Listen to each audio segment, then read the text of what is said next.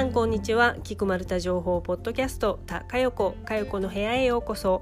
この番組はまるごとマルタのガイドブック著者の林かよこが地中海の島国マルタの話と英語、海外、仕事などについて週替わりゲストパートナーと語る番組です。毎週水曜夜9時から配信しているインスタライブでの話を前半後半の2回に分けてこのポッドキャストで金曜と月曜に配信。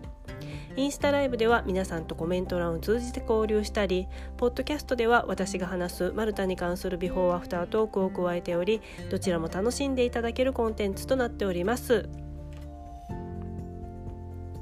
本日12月13日月曜日、マルタはリパブリックデーで祝日、共和制以降の記念日です。1974年の12月13日、マルタの憲法が改正され、英国王を国家元首とする英連邦の一国だったマルタが共和制へ移行、独立共和国となった記念日です。マルタ共和国に変わったことで初代大統領が誕生しました。マルタで最初の大統領になったのはアンソニー・マモ大統領。今日はバレッタのセントジョージ広場で例年通りであれば祝典やパレードが行われます。グランドハーバーでは毎年花火大会が開催。今年は果たして行われるのでしょうか。おそらくですけれども、最近のマルタではコロナが落ち着いてきてイベントも通常規模で開催されていますので、おそらく予定通り行われるのではと思います。バレッタではフェアリーランドのクリスマスイベントもありますので、イルミネーションと花火で盛り上がりそうですね。さて今週末、イベント2つです。もう毎度告知をしていて申し訳ないんですけれども、今週最後なので告知させてください。金曜日17日8時から、マルタ留学の成功失敗事例から学ぶ人生をアップデートする大人留学、留学ソムリエ代表の大川翔一さんの出版記念イベントです。こちらにゲスト登壇しますので、ぜひオンラインなので、Zoom で参加してください。参加費無料です。そして日曜日19日18時からです。地中海マルタのクリスマスプチ料理レッスン&バーチャル街歩き、こちらはマルタと中継してお届けします。クリスマス乾杯セットは本日12月13日月曜日までのお申し込みです。参加のみは直前まで受け付けております。さて本日のゲストのご紹介です。マルタ留学専門エージェントマルタマルタ .com 代表の岩田雅史さん、マルタ的超穴場絶景スポットをご紹介します。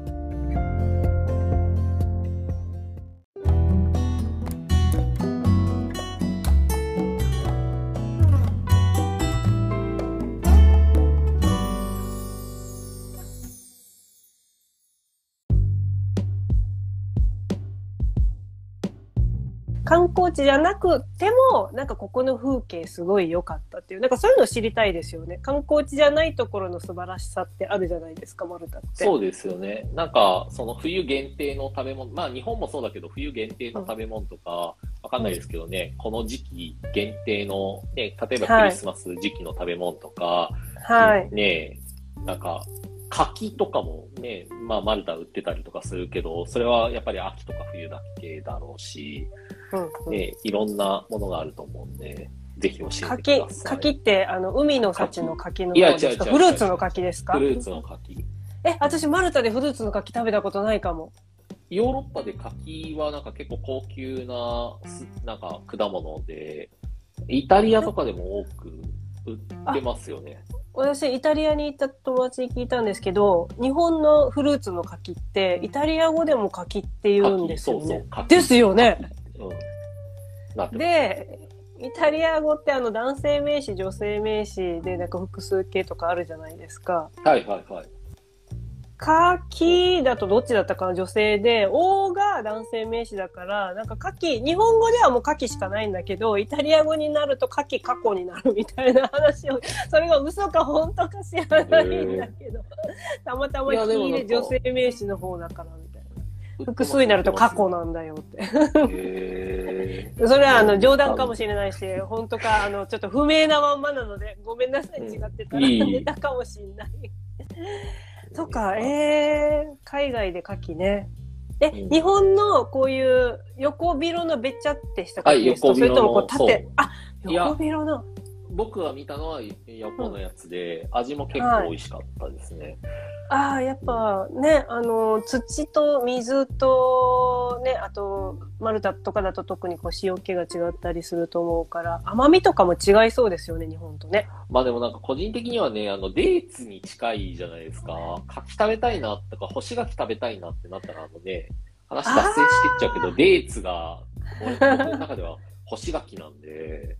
なるほど。なんか柿、普通のフレッシュな方の柿だと、デーツと私はなんか、なんか結びつかなかったんですけど、干し柿って言われると確かにって、進化させたら。デーツはすごくね、それが近いから、まあやっぱね、はい、マルタは多分柿の好きな人が多いだろうし、アラブ系は柿は早いですよね。なるほど、なるほど。多分甘さ的に系統本当に似てますよね。うん、うん、うん。のりすけさんコメントいただきました。海外で柿を見たことないですがあるんですね。うん、私も柿見たことないけど、今度注目してみたいと思います。うん。では皆さん、日本からお好きな観光地をお待ちしてます。はい、何ですか？日本からの輸入？輸入なのかなと思いながらも。どうなんでしょうね。どっかで育ててるんですかね。なんかイタリアで聞いたからイタリア植わってるのかなってなんか勝手に思ってましたけれども。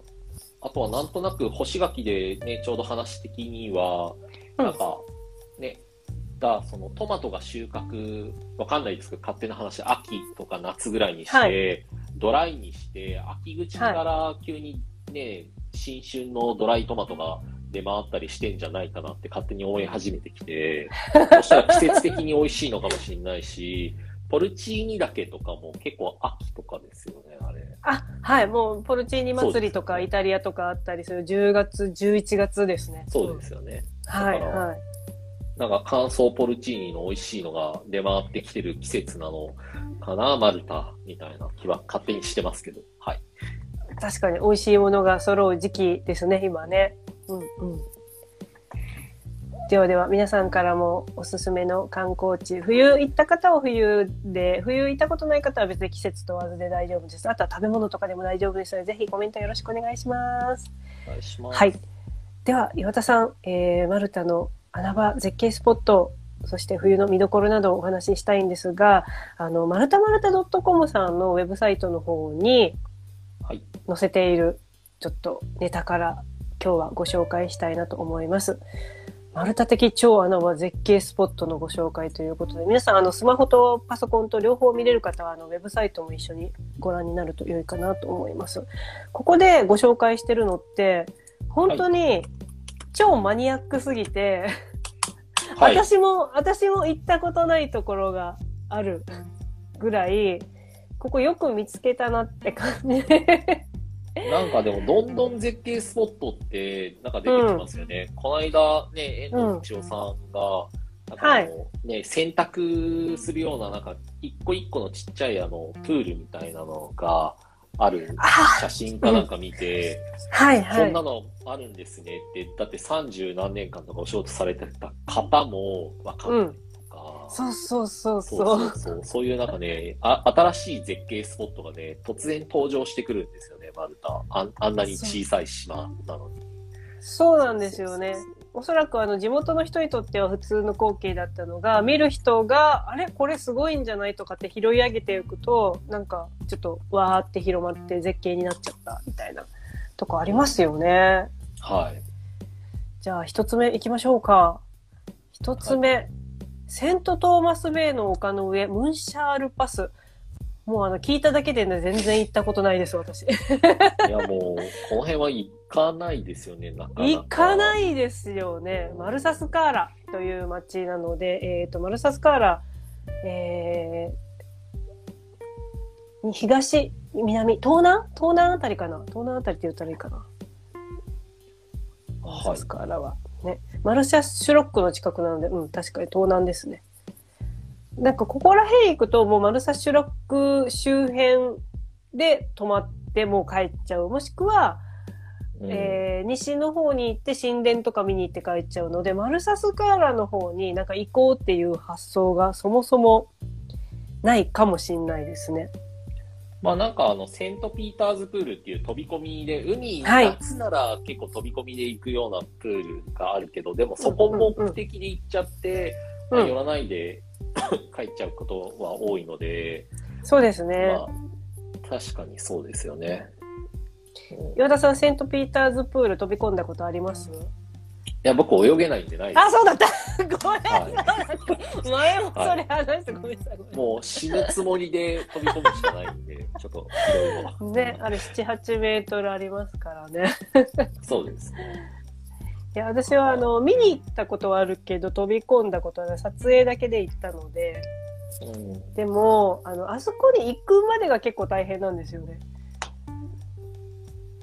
近くでもう車で止めて、あと30分ぐらい結構歩かないといけない行き方と、はいはい、私すごい行き方したのがマルサシュロックの港から水上タクシー、まあ、要は小舟なんですけど、はい、が出てて、でそれでセントピーターズプール行けるって書いてあったから、おじちゃんに乗せてもらって30分小舟に乗ってセントピーターズプールを ぐるっとバルサシロックの海から行ったんですよ。いや大変でしたよ。なんか結構ちっちゃい船だからもうグワングワンになるしで、はい、着いたところがここ降りていい場所なのみたいな、なんかちょっと手すりの錆びたようなのところが あるですよね、あるじゃないですか。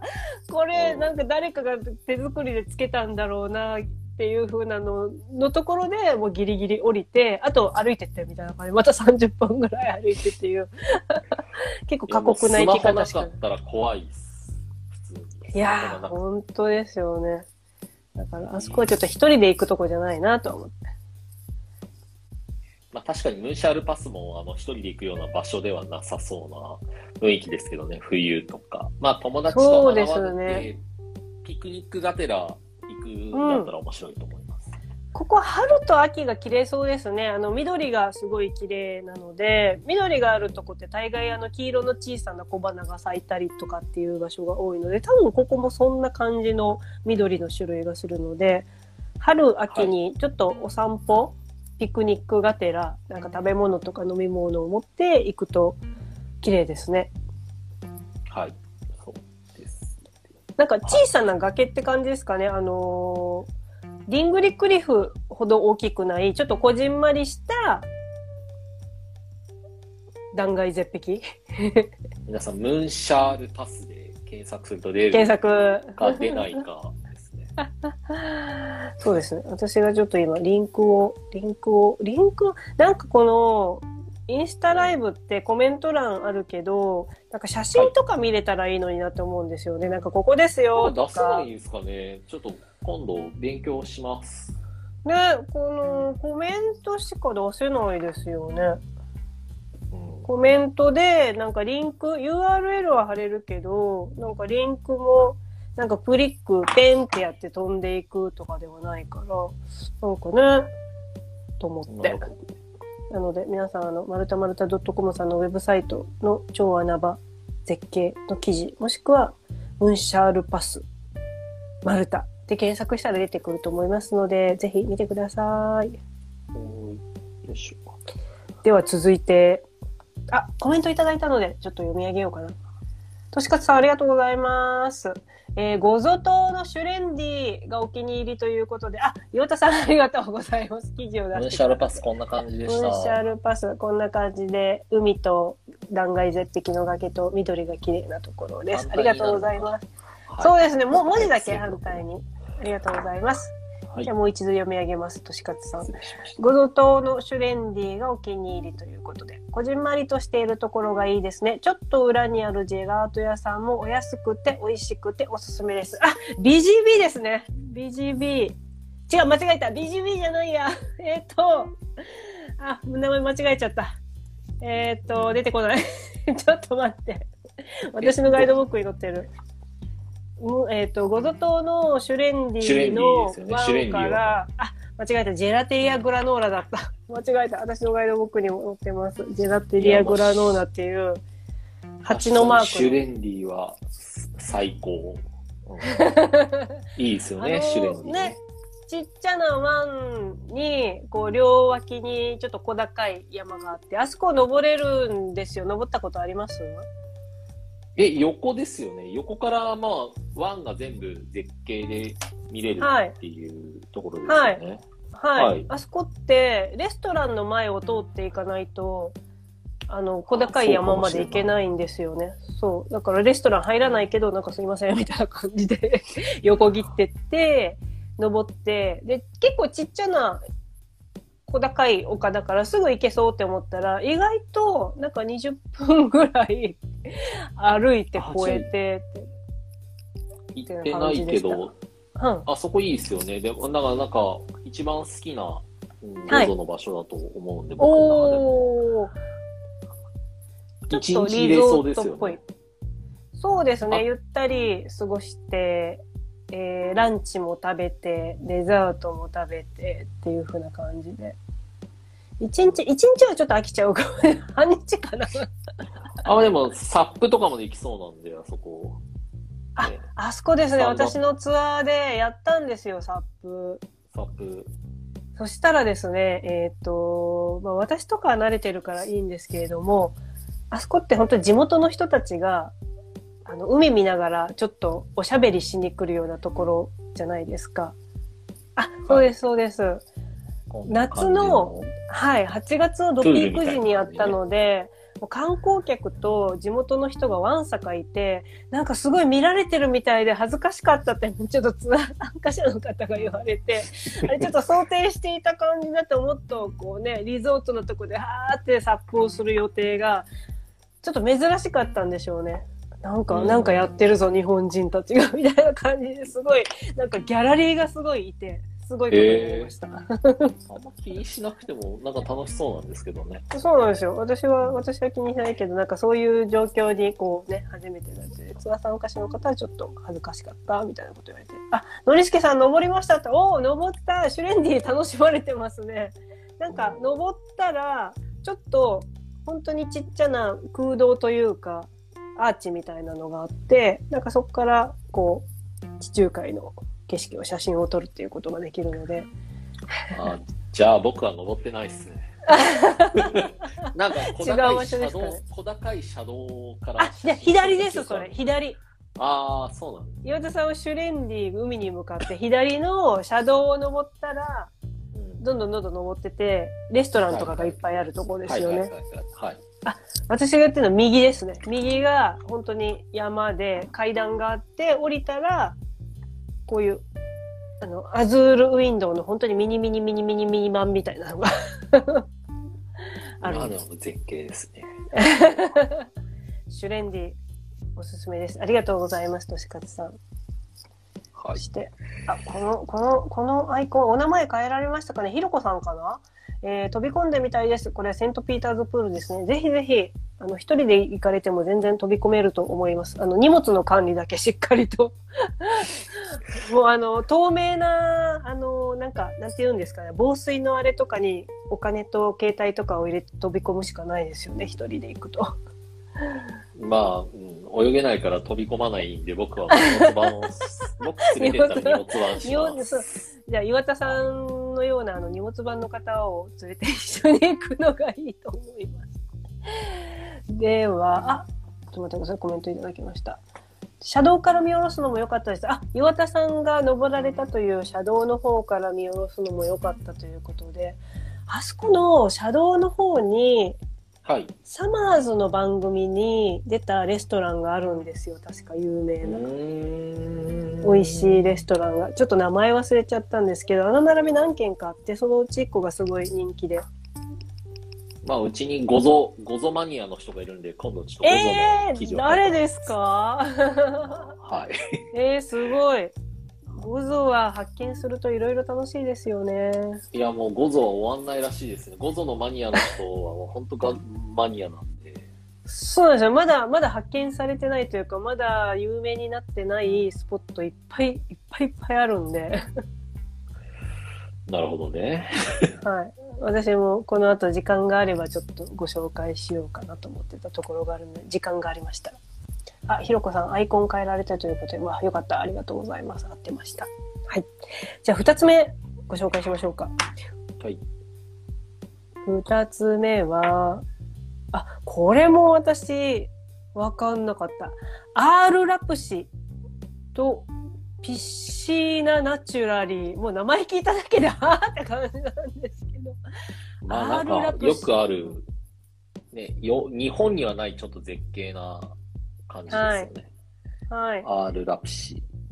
あとピッシーナラ、これもでもなんか写真の撮り方だけど、確かにダイビングするならいいっていうようなスポットですね。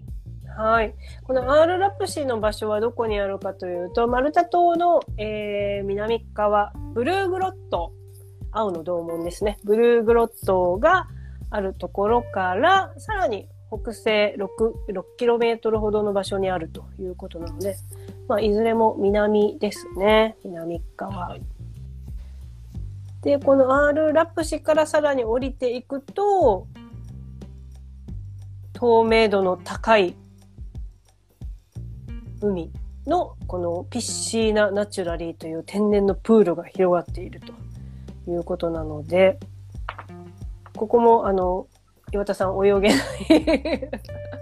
そうですね。なんかでもね、よくあっちの砂浜側とかそういうところに行く人がもともとは多いけど、なんかね、そっち側のまあね、西側とかだとこういう岩場のが多いですよね。岩場のちょい穴ぼこっぽいようなのが多いので、確かに確かに。そっちはそっちで、うん、ダイビングするとか、なんか泳ぎ慣れてる人が行くとすごく面白い。うんと思うんですよね。あ、そうですね。なんか北からだと砂浜のビーチで綺麗ではあるけど、それなんか海しかやることないじゃないですか。うん、でも南側になると海もあるけど、こういう崖とか断崖絶壁とかちょっと散策するというか、ね、魚見つけたりとか、そうですね。アクティビティ感がありますよね。うんうんうん、両方楽しめそう。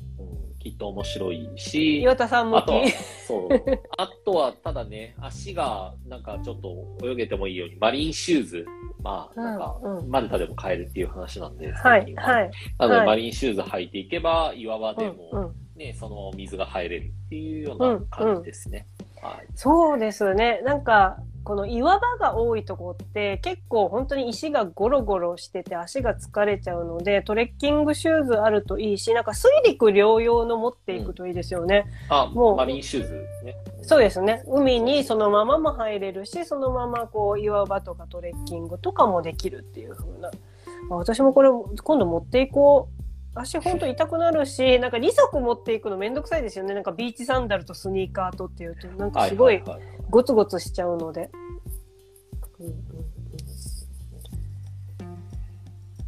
ちょっとコメントをいただいたので、またちょっと間挟もうかな。ノリスケさん、ありがとうございます。私がさっき言った、サマーズで紹介されたお店、閉店するとの噂ですが、本当ですか？あ、ごめんなさい。ここまではちょっと情報を終えてないです。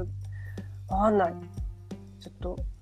店名さえも覚えてないのでごめんなさい。多分検索して、場所を特定して、ここって見たらわかるんですけれども、ちょっとわかんないですね。まあ、すいません。日本もそうですけどね、なんか日本も何パー、16% の飲食店が閉まったってコロナで聞かれてて。この2年でですか？そうですね。で、マルタも、まあなんか2割ぐらいは閉まった。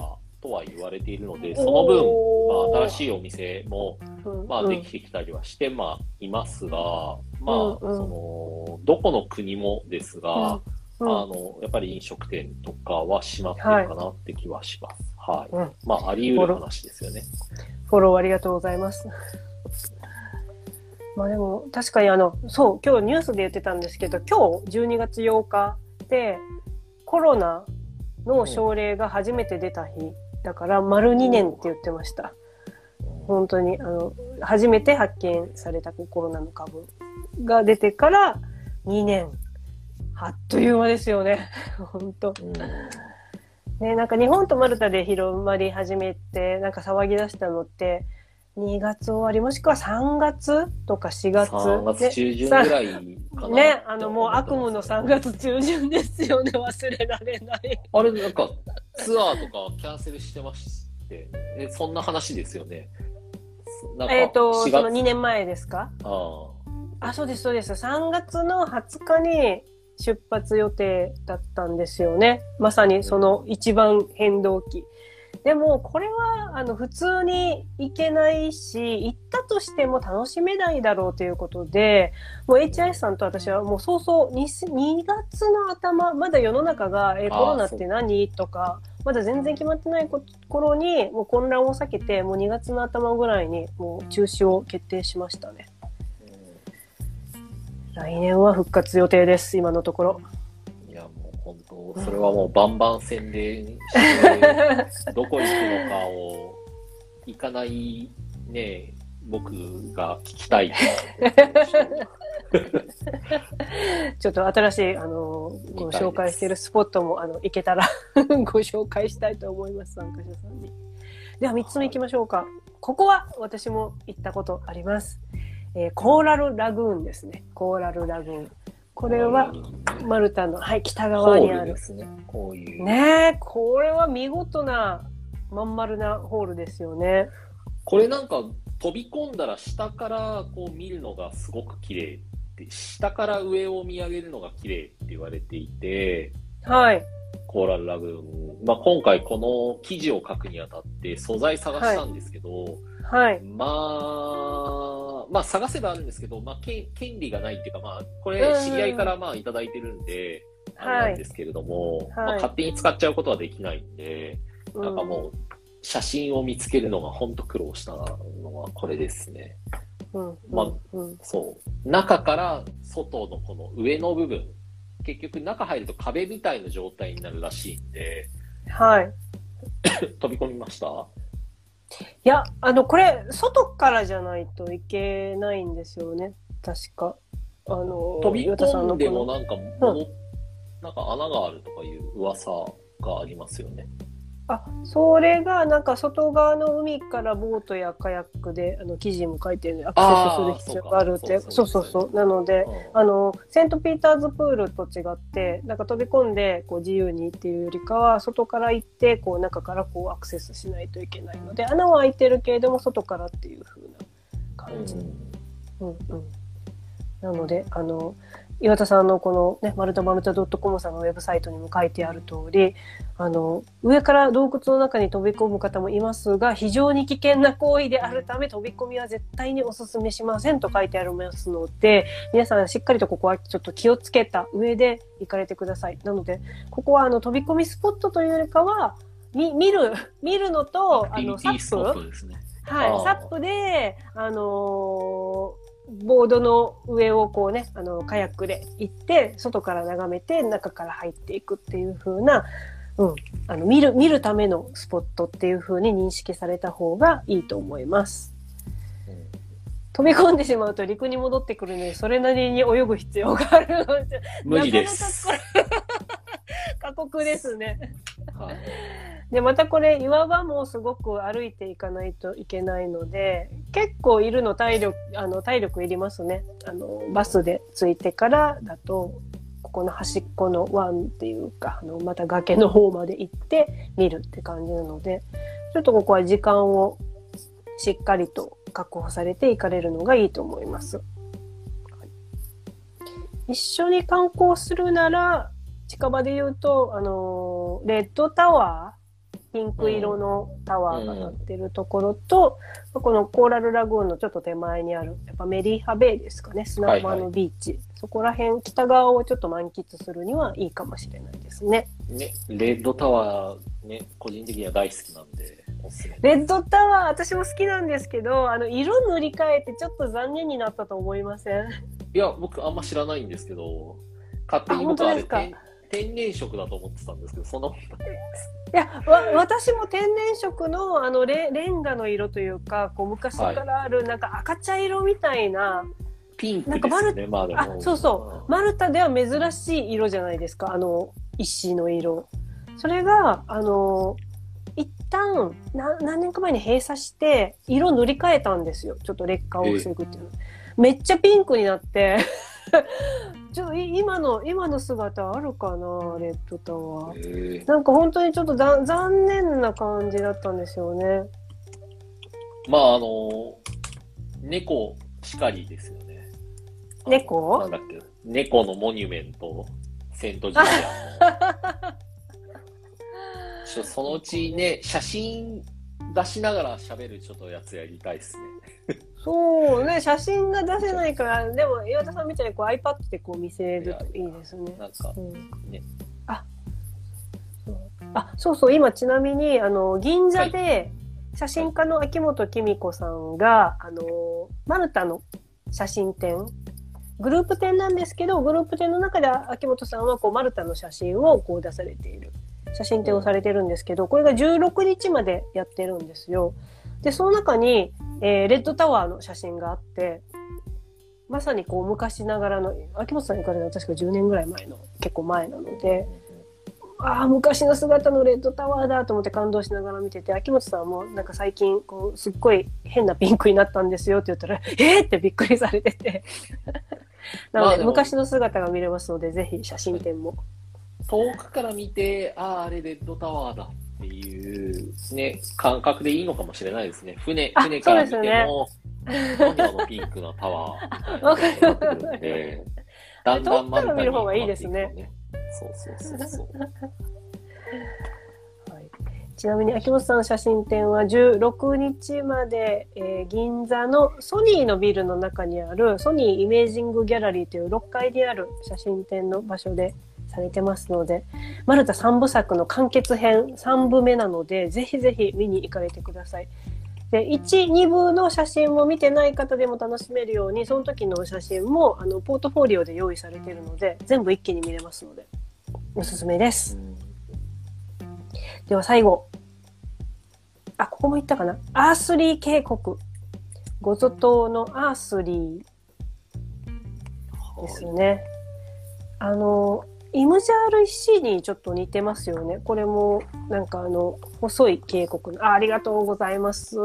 なんか、小さいなんか川が通ってるような感じの。なんかゴゾこういうところ多いですよね。これでも川じゃないんでしょ？川じゃないです。なんか湾でもなく川でもなく、本当にこう、崖と崖の間をなんか通ってる水みたいな。またこれが綺麗なんですよね、本当に透き通ってて。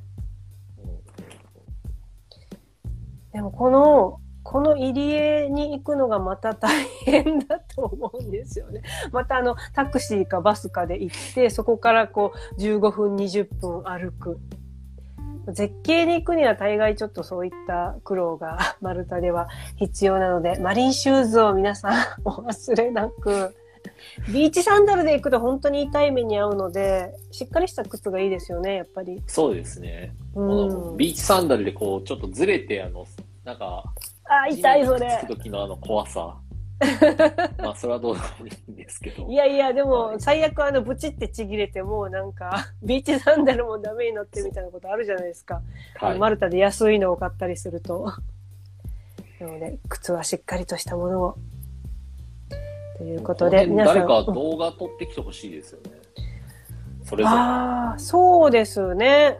動画セントピーターズプールだったら私残ってるかも、ツアーで行った時のは。他はちょっとないですね。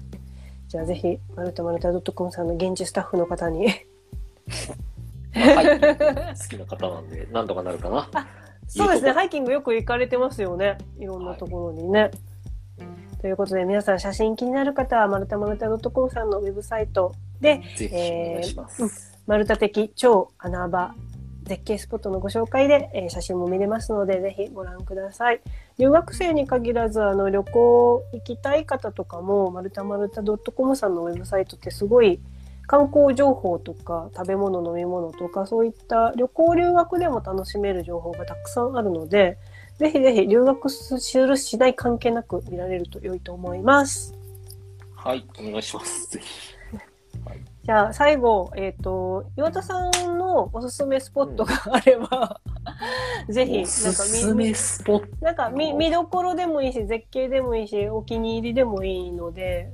いや、もう本当にもうずーっと言ってるけど、本当に好きなのは、もう本当バレッタのブリッジバーと、ブリッジバーから、なんか橋、渡る渡らない、はい、その辺から見えるちっちゃな橋、はい、あとなんかそれの近くにあるなんか綺麗じゃないドア、はい、ボロボロの猫あとなんかちょっとね夜になると、うん、ジャズを聴きながらなんか人とかね、うんうんはい、海側に降りれるじゃないですか。はいはい。あの辺のなんかぐちゃつき感が日本になくて、あの全体の、うん、うんうん、100メートルぐらいの範囲、ブリッジバーを中心とした、はいはい、あそこはもうずっと家にいて写真撮ってたりとか、どの角度から撮ってもなんか不思議だし、巨大な船も通っても見れるし、あの辺最高なんですよね。だから、うんうん、都市的な部分だけど、夜行ってブリッジバーで、ね、あそこも高そうに見えて、ただのキャッシュオンで飲み物買って、はい、階段でね、クッションとか置いてあって寝っ転がれたりして、ジャズも聴けるじゃないですか。はい、で、この間なんかジャズもニュースで、まあ、ブリッジバー復活していい感じになってるよみたいなので、コロナが終わって、そういうのもニュースになってたぐらいで、やっぱ人が集まるような場所ではあるんで、はい、ぜひ、マルタ行って、1日時間あればもうブリッジバーは行って、多分木曜か金曜にジャズあるんでね、金曜日かな。はい。で、帰りはもう、ウーバーかなんかでタクシー乗って帰るみたいな、ウーバーってか、ボルトでタクシー乗って帰るっていうような感覚で行くと、すごくバレッタは満喫できるかなって気はします。うん、確かに。あ、うんうん。あそこ好きです。はい。はい、絶景、確かにあそこは全方位絶景ですね。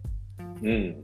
なんかもう全部、写真撮れて、どの季節行っても面白いし、なんかとりあえず行くと戻ってきたなっていうのは、バレッタを見れるとか、そういうのより、もうブリッジバーっていう感じです、ねうんうん、ブリッジバー行ったら岩田さんを思い出しそうだから、岩田さん言ってたなみたいな感じ。結構あそこにいる人たちのリラックス感とかもやっぱ好きで、なんかね、うん、夜とかに友達とみんなで、飲んで1週間どうだったのとかって喋ってたりとか、もうせっかくちょっと久しぶりにバレッタでご飯食べたからその後ブリッジバーで一杯飲んで帰ろうみたいな人たちもいっぱいいて、なんかいいですよね。うん。なんかいろんなものが本当に交差してますよね。普段住んでる方がちょっといっぱい飲みに来たもそうだし、観光客、留学生の方がこうね、観光されて写真撮ってたりとか、あとは建物も岩田さんおっしゃったように、なんかボロボロな、なんかドアとかもあるけれども、そうそうそう、なんか綺麗に塗った窓枠の真っ赤なのが綺麗だったり、なんかこう新旧、こう織り交ぜられて、こう時代、いろんな時代とか、いろんな人のね、なんか、雰囲気とかが混じってて、すごく不思議な空間でもあり、素敵ですよね。そうそうそう、日本には絶対ない雰囲気。うんうん、うん、なんかあそこだけは改装しないでほしいですよね。なんかボロボロになったからこう綺麗にしようとかね。なんか昔の写真とかも見たいですもん。結局変わってないんだろうなって、100年ぐらい変わってなさそうな雰囲気はあるし、 あそこになんか、うん、海側に門もある。そこになんかね、はい、マルタの紋章のメダルがあったりとか、はい、いろいろなんかちょっとしたなんか雰囲気で、白黒で撮っても何で撮ってもいい雰囲気ですね。白黒は、うん、すごいおしゃれになりそう。私留学したの9年前の2012年なんですけど、ブリッジバーで写真撮ってるんですよ。それ見たら、うん、ブリッジバーのお店の窓枠が緑なんですよ。はいはい。なんですけど、何年か後に変わって、今は真っ赤に塗って、すごく、ね、はい、そう、私のガイドブックにも載せてるんですけど、多分、こう、窓枠にもまだ緑の前も変遷があって、いろいろと、ちょっとずつ変わってはいるものの雰囲気はそのまんまなんだろうなって感じがします。なんか、あの横にもホテルあるじゃないですか。はい、なんだったっけ、ちょっと名前、看板が出てるやつでしょ。わかんない。はい、まあでも、はい、あのホテルは毎回行った時に、バレッタ泊まるなら、そこ泊まりたいなと思うけど、バレッタ泊まると仕事にならないんで、はい、セントジュリアンとかじゃないと学校があの辺に密集なんで、はい、まあ、なかなかバレッタに1日ぐらい泊まる気があったら行きたいなとは思ってますね。いやー、1日だけでもめっちゃ楽しめると思いますよ。もう朝から晩までいろんなお店も行けるし、観光もできるし、岩田さんだと夜な夜な飲んでいろんなところでいやいやなんか朝起きてからも楽しかったですね、取材した時。朝早朝起きたらなんか教会の鐘が鳴っててとか、パン屋さんがもう動いててとか、コーヒーショップは朝早くから開いててみたいな感じで、なんか朝早くに動いているなんかマルタの日常風景みたいな、もうバレッタでなかなか日中見れないじゃないですか、観光客が多すぎて。なんかね、バレッタの夜遅くと早朝はなんかもう不思議な、おとぎ話か映画の最初のなんか始まりの頃のなんかオープニングみたいな雰囲気があって、ちょっといいですよね。なんか面白い。そうですよね。うん。なんか時代が違う感じしますよね。そう、なんか垣間見てて、なんかもうこの50年前、60年前のヨーロッパみたいな雰囲気で。そうそうそうそう。そう、どこ歩いても危なくないし、どこ歩いても面白いし、猫いっぱいいるし。で5番の目になってるから、なんか迷子にならないから、とりあえずなんかいろいろ歩いてても結局戻ってこれるから、なんかこの半島の中ですごい楽しめる感じがします、バレッタの。ということで、じゃあ皆さんブリッジバーぜひありがとうございます。写真撮るのもいいし、実際飲むのもいいし、もういずれも楽しめる場所なので、ブリッジバー本当おすすめです。行かれてください。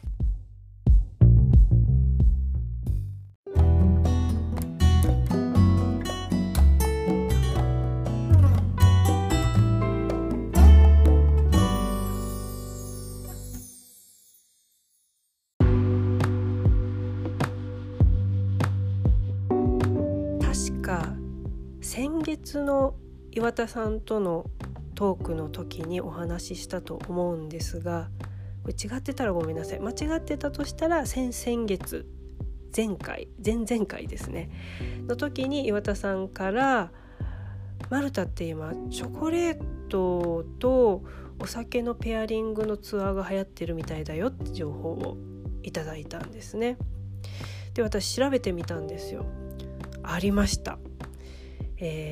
場所はチョコレートファクトリーというところですね。マルタ北部のブジッバという町にあります。このチョコレートファクトリーというのはマルタで唯一のチョコレートメーカーなんです。で、こちらの会社のところで、定期的にチョコレート体験ができるワークショップが開催されています。例えばチョコレート作りのクラス、あるいはカクテルとチョコレートのマスタークラス、さらに有名なワインとチョコレートのペアリングのワークショップなどなど行われているそうです。価格は2500円から3000円なので、結構お手頃だと思うんですよね。チョコレートも作れて、あるいはチョコレートとお酒も飲めれて、この金額なので。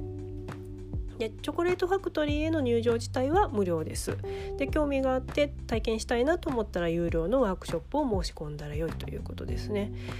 で、参加してただ作るとか飲むだけじゃなく、ワイン作りやチョコレート作りの内容を学べたり、チョコレートの歴史についても知れたりするそうなので、なんか知って食べて飲んで体験できるいいワークショップ、アクティビティだなと思いました。